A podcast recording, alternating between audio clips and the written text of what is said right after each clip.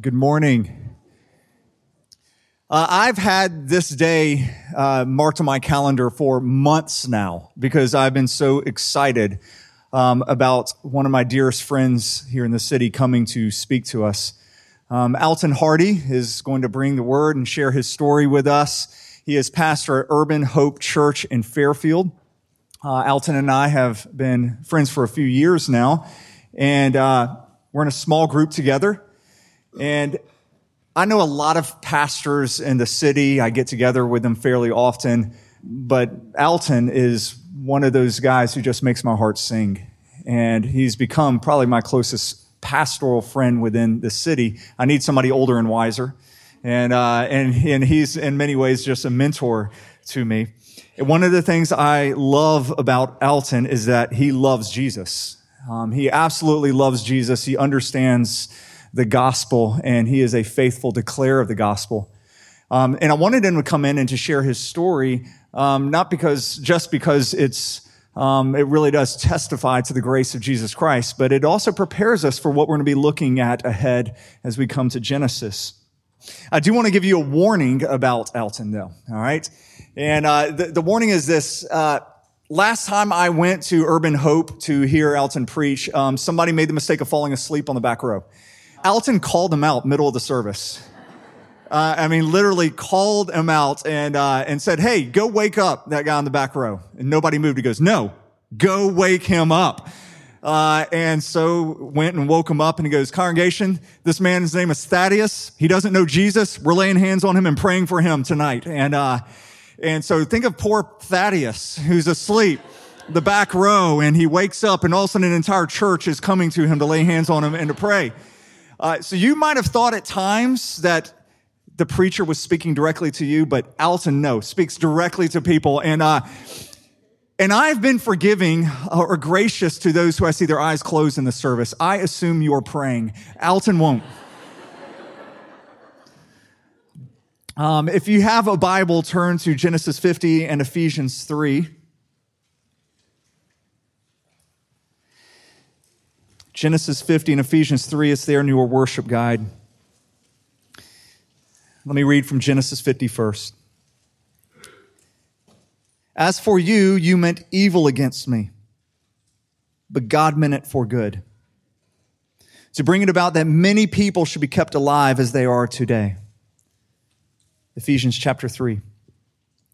For this reason, I, Paul, a prisoner of Christ Jesus, on behalf of you Gentiles, assuming that you have heard of the stewardship of God's grace that was given to me for you, how the mystery was made known to me by revelation, as I have briefly written. Uh, when you read this, you can perceive my insight into the mystery of Christ, which was not made known to the sons of men in other generations, as it has been revealed to his holy apostles and prophets by the Spirit. The mystery is that the Gentiles are fellow heirs, members of the same body and partakers of the promise in Christ Jesus through the gospel. Of this gospel, I was made a minister according to the gift of God's grace, which was given me by the working of his power. To me, though I am the very least of all the saints, this grace was given to me to preach to the Gentiles the unsearchable riches of Christ and to bring to light for everyone what is the plan of the mystery hidden for ages in God, who created all things, so that through the church, the manifold wisdom of God might now be made known to the rulers and authorities in the heavenly places. This was according to the eternal purpose that he realized in Christ Jesus our Lord. This is the word of the Lord. Thanks, Joe, so much for that warm, kind introduction. You know, as a preacher, um, you know, I've done this a few times. Um, I was telling someone in the last service, um, believe it or not, um, when I was didn't preach, start to learn how to preach or talk till I was about 23 because I stuttered so much and I couldn't talk. And so the way God got me out of that is had me preach. And so my first sermon, haven't started since. And so it's been good.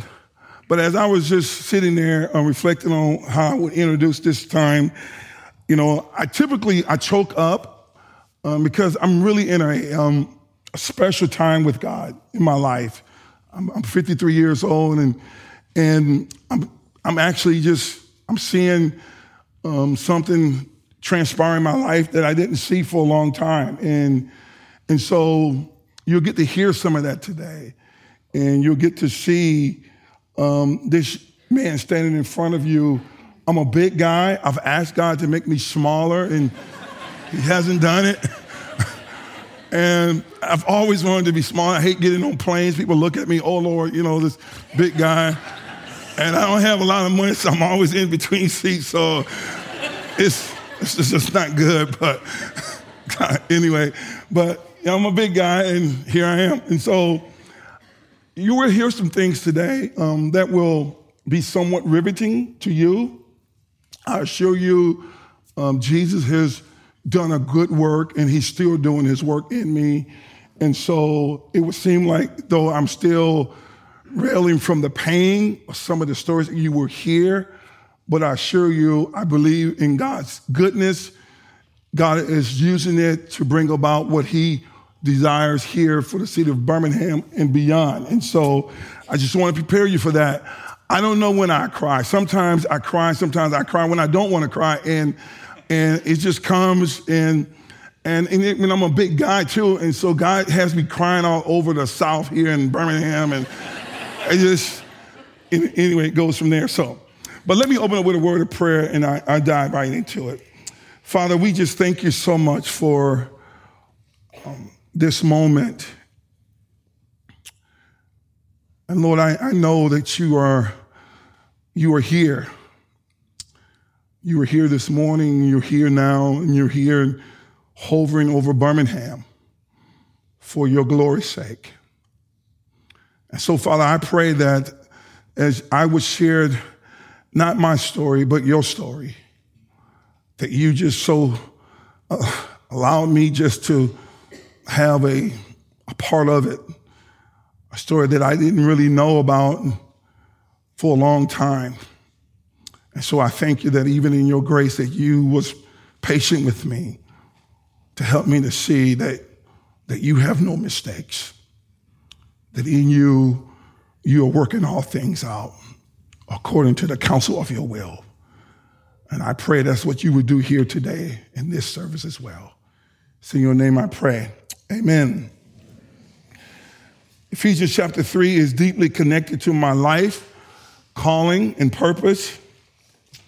I believe in so many sense it was written for me.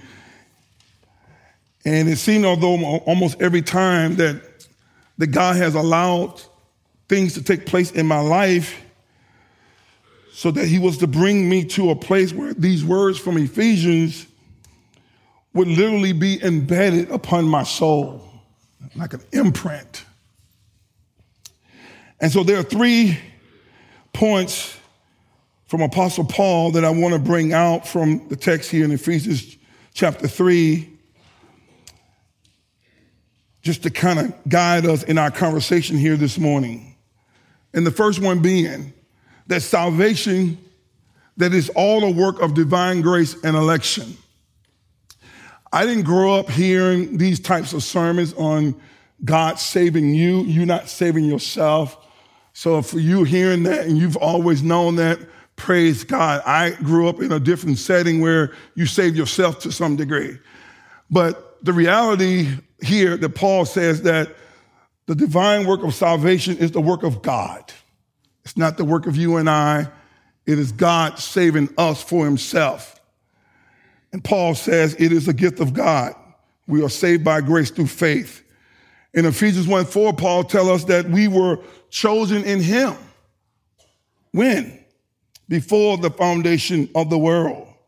I love 2 Timothy 1 9, one of my favorite passages of scripture that says, God has saved us and called us with a holy calling, not according to our works, but according to his own purpose and grace, which was given to us in Christ Jesus. Here it is before time began. So, salvation, you're saved here today. You're a Christian. You are an adopted son or daughter, saved by God, made alive in Him. How and why? Why do you see? Why are you here today? Why are you made alive? I actually think a lot of Christians don't really think about that as much as they should. Um, when I typically, um, in the morning, I get up and I think about, you know, I have a big family, not all of us are Christians, and I always say, Lord, why me? And typically, tears run down my face. I'm overwhelmed because I know me. I was going the wrong way, doing the wrong thing, and somehow, some way, in this amazing grace, it saved a wretch like me. And I was, my eyes was availed to the majesty of Jesus. So salvation is all the work of divine grace. Second point, in this plan of salvation, through the gospel of Jesus, the mystery is now made clear. What's the mystery? That salvation includes both Jew and the Gentile. From every tribe, from every nation, from every tongue and people under heaven, they are now members of the same body. I have to not to even bring this up. But we're in Birmingham and Black History Month for some celebrated, and some don't, and that's okay. Don't feel guilty about it. It's, it's, but Birmingham has its history in black and white has not been a beautiful history in any way. In fact, many people see Birmingham as still the kind of the same old Birmingham, but it's not. But people around the world come here and go to the museum and um, looking at history. And when Paul tells us here that the Jew and Gentile, they had a great hostility as well. And it makes the black and white hostility not even a hostility because theirs were intense and it was a lot longer. And it was great. They had a real mutual hatred for each other, Jew and his Gentile.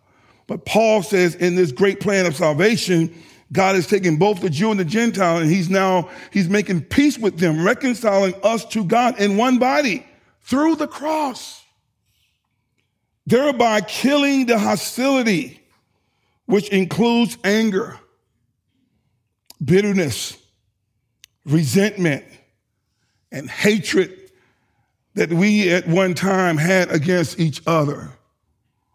And that hatred is real Every now and then in Birmingham, I'll run into some people of color. They'll say to me all the time, and you hear this and says, Well, Pastor Hardy, you're too forgiving. I said, That's not Pastor Hardy. It's, this is Jesus, a fellow I met. He's just too gracious.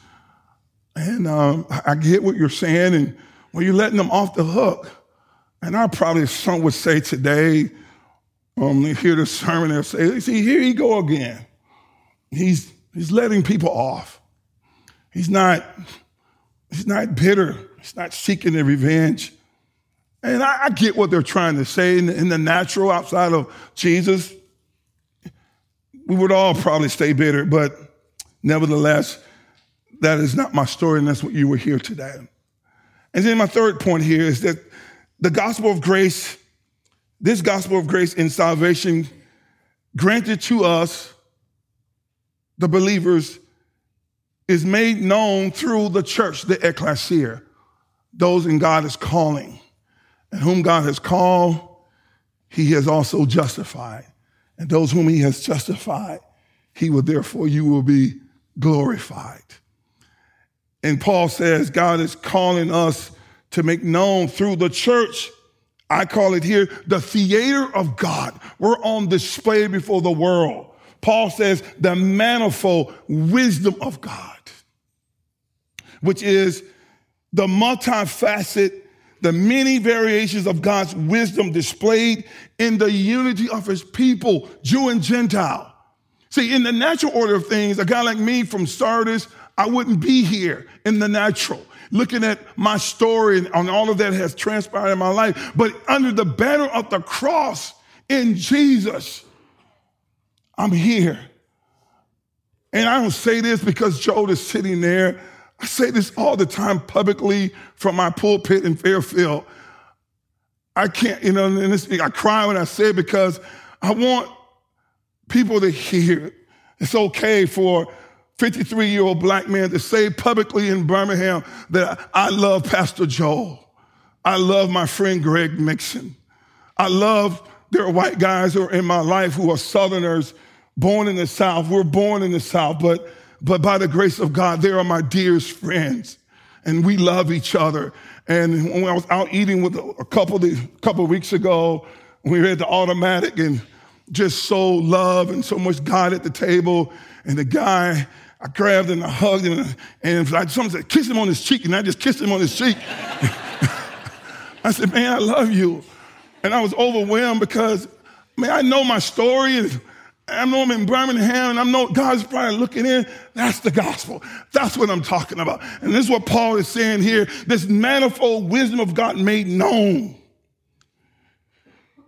This display of unity and oneness among the people of God. This gospel love that gives us the power to love one another deeply across ethnic lines and boundaries as he has first loved us. Paul says, when should we do this? I always use this term in urban hope. When we get to the by and by, the hereafter, Paul says, no, right now, before the rulers and the authorities in the heavenly places. God wants this display of the manifold of the power of the cross and the gospel to now be made known to these rulers and to these angels that he is God and there is no one like him. Well, these verses from Ephesians came to me at a time, brothers and sisters, when I was feeling really overwhelmed and fatigued by the issues of ethnic divisions and hostilities within the church. Because I had been fighting against the forces of racism and divisions from the time I was born in the poor sharecropping community of Sardis, Alabama. Some of you guys may know it, where that is. You might even own land down there and you go down there to hunt. But just, you know, I used to walk those woods all the time. I would wake up early in the morning, had nothing to do, poor kid, had no bike, had no, nothing to play with. So my kind of um, mindset was just take a stick in my hand and walk barefoot and just walk through the woods. And thank God that a lot of the state was owned by the land that time because now a friend of mine told me, he said, Pastor Hart, you don't want to do that now because people are out there hunting. So you don't need to be walking on people's lands. I said, okay, I won't walk on anybody's land anymore down there. But I used to do that a lot when I was a kid. I used to walk that land. My mother and father had 12 children, 10 boys, two girls. I'm the ninth from the last. And three of us are deceased, three boys. But back in November of 2019, Westminster School, the high school, me and the superintendent said, man, I want to do something special with my kids.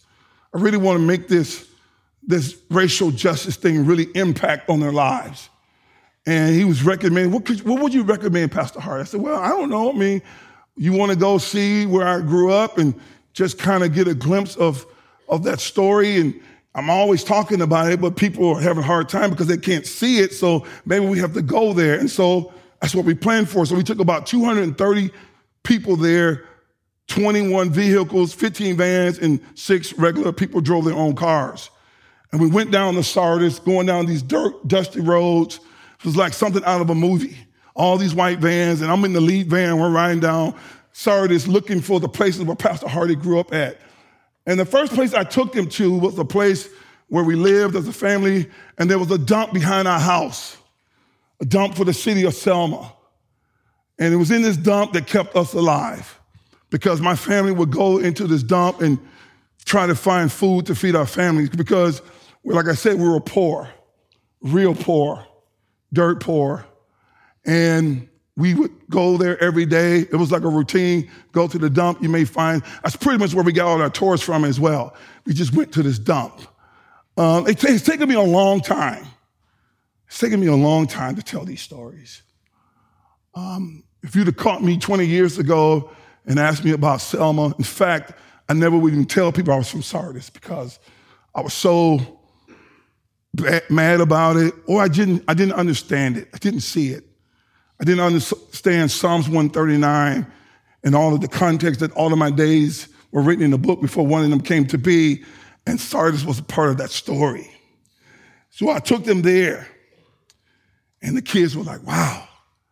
And then I took them to the school that we went to. We had to walk to 15, 20 miles, and they, saw, they saw how long just the drive was. And said, I had to walk this every day.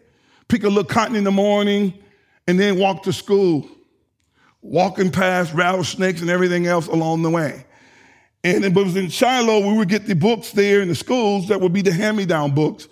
And a lot of times the books were hand-me-down coming from white schools, and there would be derogatory terms in them, like the N-word. You know, these were just the days that we were living in. You know, I was born in 1966, so that was normal. And then I took him to the third place in Selma, in Sardis, to a house where my brother Andre, who's no longer living, he died a few years ago. And Andre and I, he was two years older than me, two and a half. He would be 55 and a half if he was still living.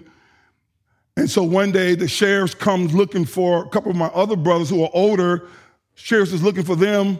They can't find them. And so we're all of us at this house. We're all poor, shotgun house, outhouse, the whole nine yards. And the sheriff show up. It was almost about four o'clock in the afternoon. And they knew my mom. My mom's name was Belle. Belle, where's my two brothers? My mom said, I don't know.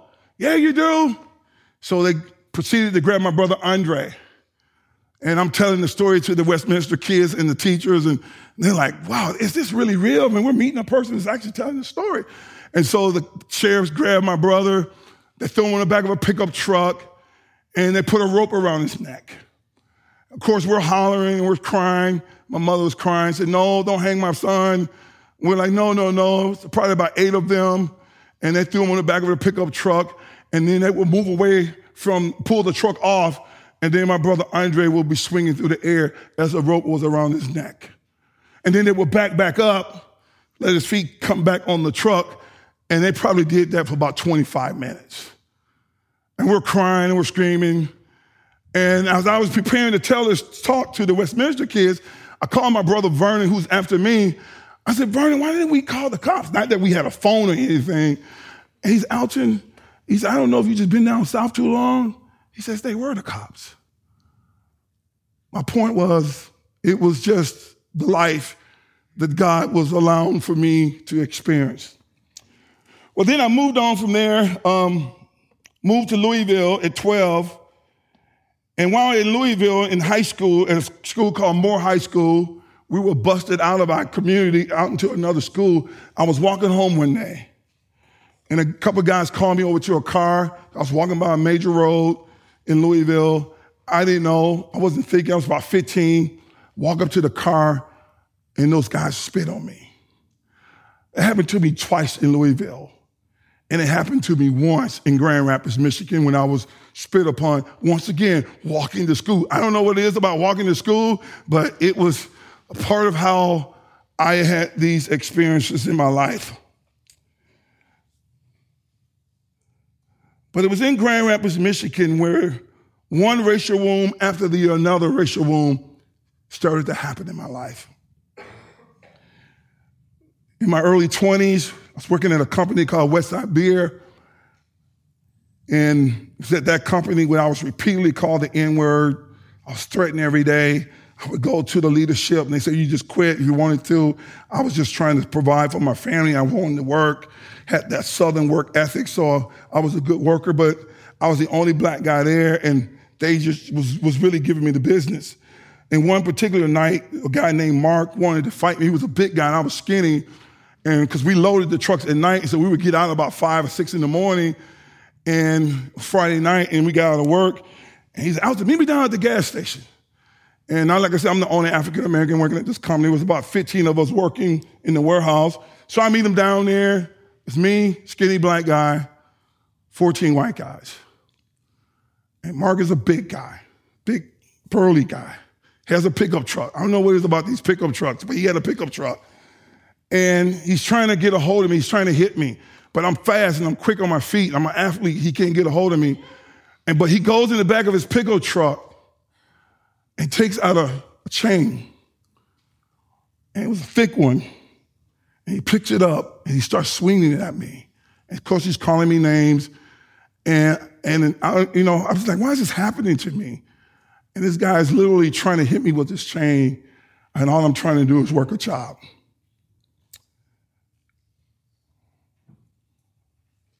But it goes on worse from there. And this will be my end of my last part that I would tell you. So working at this company um, where I probably, in my 53 years, where I experienced probably the, the worst of what I call a racial wound. It was at this company, it was a union company, and I had working third shift, and I needed to get my 90 days in to become fully unionized, meaning they can't fire you from anything. And so this particular night, I had about 60 days in. A guy, my foreman walks up to me, tells me to get my lunch pail, and he said, I'm firing you tonight. I'm like, why? I'm not working well. I've been here every day. And he said, no, I'm firing you because you're black and I don't like you. Call me the N word, get your pail, walk me to his office. But as I'm in his office, I mean, I'm, I, you know, I'm a Christian by now. I'm a part of a charismatic church at the time, and I love Jesus. And and you know, and and as he's kind of we're walking. I remember we are walking back to the office, his office. I will never forget. He looks at the floor, and there were other African Americans working, but they were part of the union. He said, "I would fire them, but I can't because the union protects them." He said, "But not you." He said, "I'm firing you and calls me the N word again."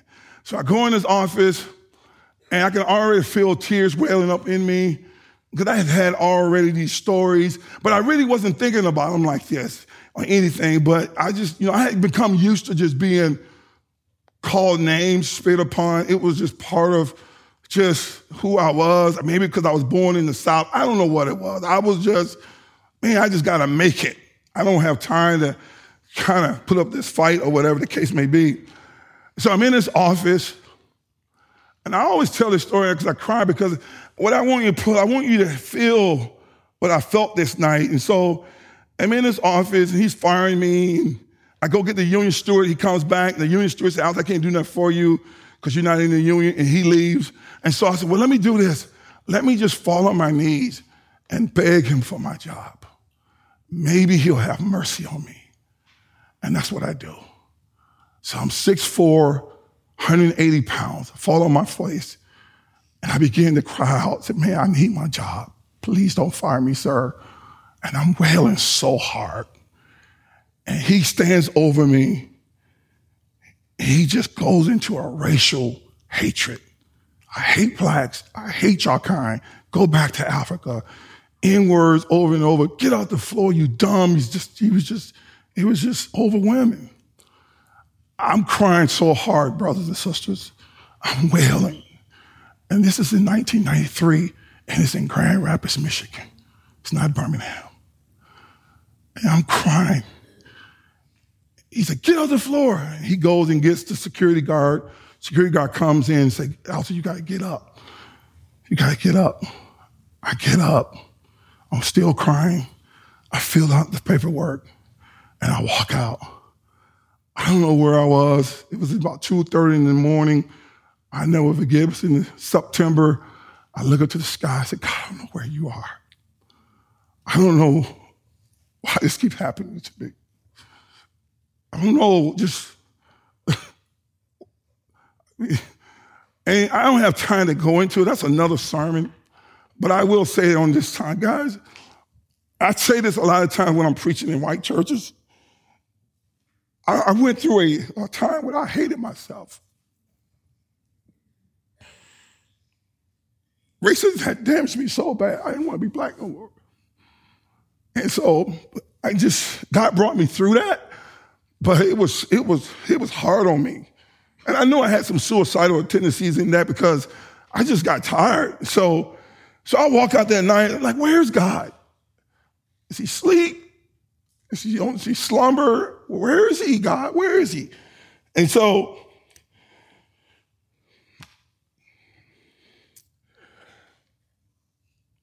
but it was two months later in my church, a guy named David Ireland, you can look him up, Pastor David Ireland, he has a church in New Jersey. He was in the different camp back in those days. Church 1200 pulls me out of the audience, said, Come here, man, I want to pray for you. And this is two months later. And I go up to him and he, he gives me a word. He says, Man, you've experienced a lot of racism. And he said, In fact, your whole family has. He said, People despise you because of your pigmentation and your ethnicity. And he, then he says, You've been so wounded by it. But he says, Alton, he didn't know my name. He said, But son, he says, But, but you want to be a reconciler. You want to be a healer, but you've been wounded. But he says, God's going to heal you. And the people who have despised you because of your ethnic, cultural ethnicity, they will become your friends. And I go sit down. Like, I don't know what that means, but God was starting the Genesis 50 20 was starting to come into my life. Well, I didn't say this last year, but I say it on this one, and I gotta pick it up here. Um, I was in the CRC, and um, in my first time up, three services, kind of like what y'all guys got here, 8, 10 o'clock, 11.30. So I had to boom, boom, boom, get them done. And I've been assigned a text from Ephesians 4:31, which says, "Get rid of all um, bitterness, rage, and anger and brawling from among you." And then verse 32, "Be kind and compassionate, forgiving each other, just as Christ has God has forgiven you." And and I went and praised the Lord. What do you want me to tell the people about Ephesians 4:31? Because that was my text. And my pastor had assigned it to me. And I'm in front of, about thousands, well, church was about 3,500, mostly um, whites, about 20% black and other. And I'll never forget when as I was preparing for the sermon, and this was in 2005, Grand Rapids, Michigan, at a CRC church, Christian Reformed Church, like PCA in Grand Rapids. And, and I'll never forget as I was praying, they say, tell them the stories. They knew the companies. People couldn't believe it. It's like, that happened to you? And the question was, how do you get rid of bitterness? So something had transpired from 1993 to 2005 where God had, had worked the gospel in me to where I got up and said, guys, the only way that I can be standing here today is because of the cross. It's because of Jesus. It's because of what he's done and what he's brought in my life. Fast forward. Seven years ago, we moved to Birmingham. I don't know how I really got to Birmingham. And this Ephesians 3 had been really working in my life. I was known for preaching that in Grand Rapids. This kid from Selma with all of these stories, but he was reaching and saying, Jesus wants this manifold. He wants this thing. And so I moved here in, two, in seven years ago and going through the process of, of needing to get ordained in this particular denomination. And things weren't going right and there was some racial overtones to it. And I remember coming home telling my wife, I'm so tired of race. I've been fighting my whole life. It's no matter where I go in Grand Rapids, I'm either the Tom, I'm either, I said, Jesus, what about you?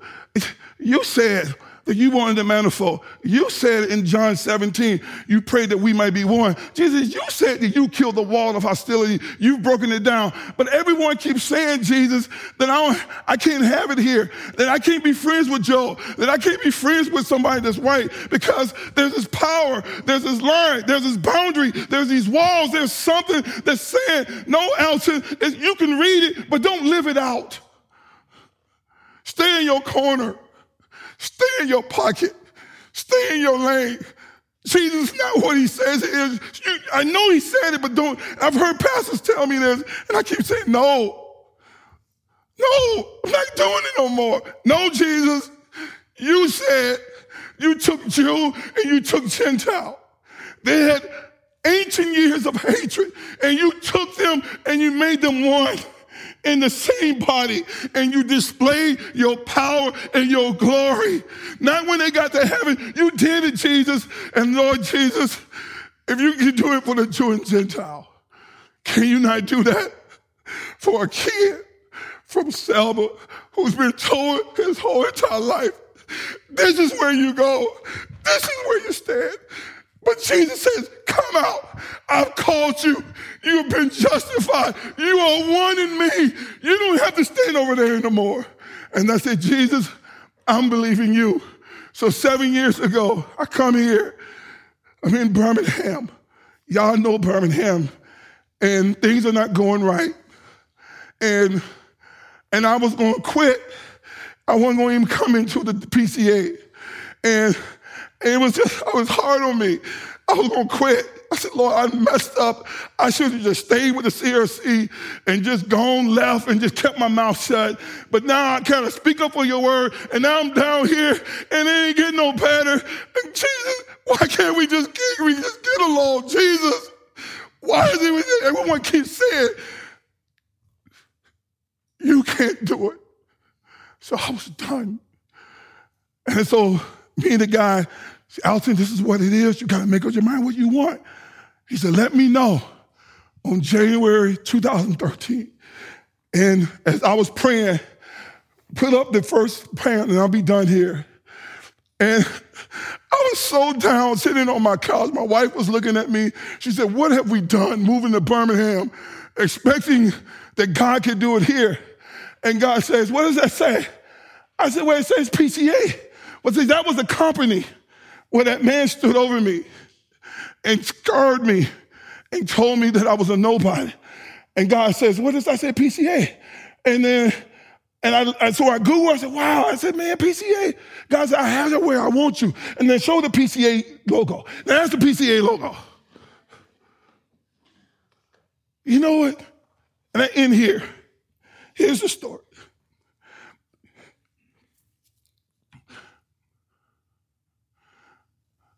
I said, Lord, I will tell the story every time you want me to tell the story. Why you want me to tell the story? Why do you want me to tell it, Lord? And I hear, this is all God gives me. He says, tell them, tell the people in Birmingham, tell the people that this is the hour of the manifold. That God says, I want a people. And we're not waiting I'm not waiting another generation before I can love my brother Job. God said, this is the hour in Birmingham that God said, I want to pour out my spirit and I want to show. I want to show the powers and I want to show the rulers and I want to show the authorities that this Jesus who has come and died and rose again on the third day, who sits to the right hand of the Father, that he's Lord that he's Savior of his people. And right now, through the ecclesia, through the church, we make known. We make known. Urban Hope, oh, Pastor from Fairfield, Redeemer, and many others, we make known that our Lord and our Savior, who died for us, who made us, who gave us a new life. We show the people who he really is. And Jesus has told us when people see it, they will know that we are his disciples. And brothers and sisters, I am here. What the enemy didn't know, he was, he was wounding me along the way. And he was stabbing me, and he was standing over me, and he was spitting on me, and he was trying to bound me. But what he didn't know, that God was working out his plan, and that what he was meaning for evil, that God was going to flip it. And God took that same pain, that same denigration that I took on from all the racial stuff. God took that same pain and now he's burning me with a unity, with a gospel that's not of this world, but it comes from the cross. It takes black men and white people and it melts them and they're unified at the bottom of the cross. That's what he's done. And the enemy didn't know that. He thought that I was going to become bitter, that I was going to be Malcolm X But no, I'm for Jesus. And I'm telling y'all today, He's good, He's sweet, He's everything. And so, Lord Jesus, I submit this to you. I submit it to you, Jesus. This is your story. And I'm just a part of it, Lord. And so, Father, in your name, in the name of your Son, have your way. Amen and amen.